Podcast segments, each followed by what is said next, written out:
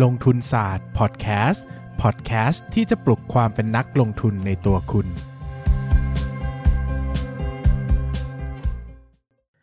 สวัสดีครับ ยินดีต้อนรับเข้าสู่รายการลงทุนศาสตร์พอดแคสต์รายการที่จะชวนทุกคนมาพัฒนาความรู้ด้านการเงินและการลงทุนไปด้วยกัน กลับมาพบกันอีกครั้งนะครับ กับวันอังคารแบบนี้นะครับ ผมก็จะมาพูด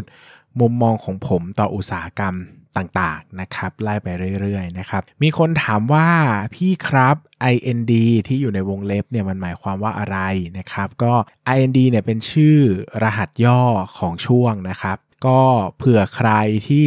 สนใจจะมาเสิร์ชหาช่วงนี้ย้อนหลัง เช่นฟังใน YouTube แล้วอยากจะฟังช่วงนี้อย่างเดียวเนี่ยครับก็สามารถเสิร์ชรหัสได้เช่นลงทุนศาสตร์ เว้นวงเล็บ NDS นะครับ N IND นะครับผู้ผิดเนาะก็สามารถเข้ามาค้นหากันได้นะครับ วันนี้ชวนคุยกันในเรื่องของหุ้นกลุ่มการเงินนะครับที่เป็นกลุ่ม non bank นะครับกลุ่ม financial นะครับหรือ financial เนี่ยนะครับก็คือหุ้นเกี่ยวกับการเงินเนี่ยก็จะมีหลักๆ 3 กลุ่มนะครับกลุ่มแรกก็คือกลุ่มแบงค์นะครับธนาคารการธนาคารพาณิชย์นะครับกลุ่มที่ 2 ก็คือกลุ่ม non bank นะครับก็คือกลุ่มพวกสินเชื่อที่ไม่ใช่ธนาคารต่างๆนะครับแล้วกลุ่มที่ 3 ก็คือกลุ่มประกันภัยนะครับก็คือพวก insurance ต่างๆนะครับคราวนี้ นอนแบงค์เนี่ยมันคือหุ้นอะไรนะครับ ก็จริงๆแล้วเนี่ยธนาคารเนี่ยก็มีประการประกอบธุรกิจหลักอย่างหนึ่งก็คือการปล่อยสินเชื่อนะครับ ก็คือว่าระดมเงินเงินฝากจากประชาชนเนาะแล้วก็ปล่อยเงินกู้ออกไปนะครับ ก็คือตัวแบงก์เองเนี่ยก็เป็นเป็นธนาคารหรือว่าเป็นสถาบันทางการเงินประเภทหนึ่งที่ใช้ในการปล่อยสินเชื่อนะครับ คราวนี้ก็จะมีสถาบันทางการเงินอื่นที่ ปล่อยสินเชื่อเหมือนกันนะครับ แต่ไม่ใช่แบงค์นะครับ ลักษณะเด่นของกลุ่มนี้ก็คือว่าเขาจะไม่สามารถระดมเงินฝากจากประชาชนได้นะครับ ก็คือจะปล่อยกู้ได้อย่างเดียว ตัวของส่วนของรายได้ที่เป็นส่วนที่เอามาปล่อยเงินกู้เนี่ยนะครับ ก็ต้องระดมทุนมาจากการออกหุ้นกู้นะครับกู้ยืมนะครับไม่ว่าจะเป็นกู้ยืมจากสถาบันการเงินอื่น หรือว่ากู้ยืมจากตัวผู้บริหารก็ได้นะครับ ดังนั้นเนี่ยนะครับกลุ่มนอนแบงค์เนี่ยนะครับก็มีลักษณะการ ปล่อยสินเชื่อเป็นหลักนะครับ แต่จุดเด่นของเขาที่แตกต่างกับกลุ่มธนาคารนะครับ อันนี้พื้นฐานเลยนะครับ ก็คือว่ากลุ่มธนาคารเนี่ยถูกกำกับดูแลจากธนาคารแห่งประเทศไทยนะครับ ก็จะมีกฎระเบียบเยอะมากนะครับ แล้วก็จะมีข้อกำหนดเงื่อนไขเกี่ยวกับการบริหารสินเชื่อที่ค่อนข้างจะรัดกุมมากนะครับทำไมต้องรัดกุมเป็นพิเศษนะครับ เพราะว่าธนาคารพาณิชย์เนี่ยคือผู้ที่ระดมเงินฝากจากประชาชนนะครับ ดังนั้นเนี่ย ต้องการความน่าเชื่อถือสูงนะครับ แล้วก็ความเชื่อมั่นสูงในการประกอบธุรกิจนะครับ ต่างกับธุรกิจสินเชื่อนอนแบงค์นะครับ เป็นธุรกิจที่กู้เงินมาปล่อยกู้อีกทีนะครับ ส่วนใหญ่เนาะนะครับ ดังนั้นเนี่ยเขาสามารถมีพื้นที่หรือว่ามีความยืดหยุ่นมากกว่าในการประกอบธุรกิจนะครับ เพราะว่าต้นทุนเงินทุนของเขาเนี่ยไม่ได้มาจากประชาชนทั่วไปโดยตรงนะครับ แต่มาจากการกู้ยืมนะครับ หรือว่าส่วนทุนนะครับ ดังนั้นเนี่ยเราจะเห็นสิ่งที่ รายละเอียดบางอย่างนะครับที่กลุ่มแบงก์เนี่ยจะเข้มงวดมาก แต่นอนแบงก์เนี่ยจะไม่ได้เข้มงวดเท่านะครับ เช่น การตั้งสำรองหนี้สงสัยจะศูนย์นะครับถ้าเป็นกลุ่มธนาคารเนี่ยเขาจะมีการกำหนดชัดเจนเลยว่า ถ้ามีการผ่อนชำระขาดกี่งวดจะนับเป็นหนี้สงสัยจะศูนย์เนอะก็ต้องหยุดรับรู้รายได้นะครับแล้วตั้งสำรองเนอะแต่ถ้าเป็นตัวของนอนแบงก์เนี่ยอันเนี้ยขึ้นอยู่กับสถานการณ์นะครับขึ้นอยู่กับเขาเรียกว่า ขึ้นอยู่กับวิจารณญาณของผู้บริหารนะครับ บางบริษัทอาจจะบอกว่าหยุดส่ง 2 เดือนนับเป็นหนี้สงสัยจะศูนย์แต่บางบริษัทอาจจะบอกว่าหยุดส่ง 3 เดือนเป็นหนี้สงสัยจะศูนย์ก็ได้นะครับบางบริษัทอาจจะบอกว่าตั้งสำรอง 100%ของหนี้สงสัยจะศูนย์บางบริษัทอาจจะตั้งสำรองมากกว่า 100%ของหนี้สงสัยจะศูนย์ก็ได้นะครับดังนั้นเนี่ยอันนี้ก็เป็นวิจารณญาณพื้นฐานของ ผู้บริหารเลยนะครับ แล้วคำถามคือแล้วกลุ่มแบงก์กับนอนแบงก์เนี่ยต่างกันยังไงทำไมวันนี้ผู้ บริโภคถึงต้องหันไปหากลุ่มนอนแบงค์นะครับต้องอธิบายอย่างนี้นะครับว่ากลุ่มแบงค์เนี่ยนะครับกลุ่มธนาคารพาณิชย์เนี่ยเป็นกลุ่มผู้ประกอบธุรกิจที่เน้นความเสี่ยงต่ำกว่านะก็คือไม่ได้ถึงว่าความเสี่ยงต่ำนะแต่ความเสี่ยงต่ำกว่านะครับดังนั้นเวลาเราไปกู้เงินกับกลุ่มแบงค์เนี่ยเขาจะต้องการความน่าเชื่อถือจากเราค่อนข้างมากนะครับต้องการรายละเอียดนะครับต้องการหลักฐานนะครับ เช่นต้องอาจจะต้องเป็นพนักงานประจำนะครับมีรายได้ที่แน่นอนมีสลิปเงินเดือนนะครับ มีการส่งประกันสังคม หรือว่าถ้าจะเป็นประกอบอาชีพอิสระอย่างเงี้ยก็ต้องมีอาจจะต้องมีหลักฐานการเสียภาษีพองดอให้ดูนะครับ ดู statement นะครับ ดูความน่าเชื่อถือของกิจการนะถ้าทำธุรกิจส่วนตัวก็อาจจะต้องมีพวกงบบริษัทให้ดูนะครับ มีรายการการถือหุ้นอะไรอย่างเงี้ยนะครับ ซึ่ง บางอาชีพเนี่ยก็จะไม่สามารถเข้าถึงสินเชื่อแบบแบงค์ได้นะครับเพราะว่าเขาไม่ได้มีตัว statement หรือว่าไม่ได้มีการไม่ได้มีสลิปเงินเดือนแบบไม่ได้สามารถเข้าถึงความน่าเชื่อถือทางการเงินที่ไปกู้แบงค์ได้นะครับ ยกตัวอย่างเช่น ผู้ประกอบอาชีพรับจ้างทั่วไปนะครับ ผู้ประกอบอาชีพ กลางคืนอย่างเงี้ย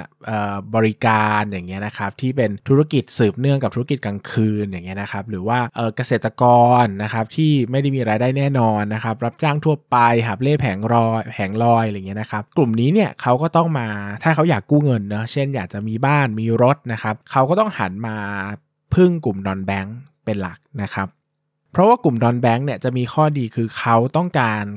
หลักฐานน้อยกว่านะครับแลกมาด้วยอัตราดอกเบี้ยที่สูงกว่านะครับโดยทั่วไปเนี่ยกู้เงินกับนอนแบงค์เนี่ยยังไงดอกเบี้ยก็สูงกว่าอยู่แล้วนะครับเพราะว่าเพราะว่าเขา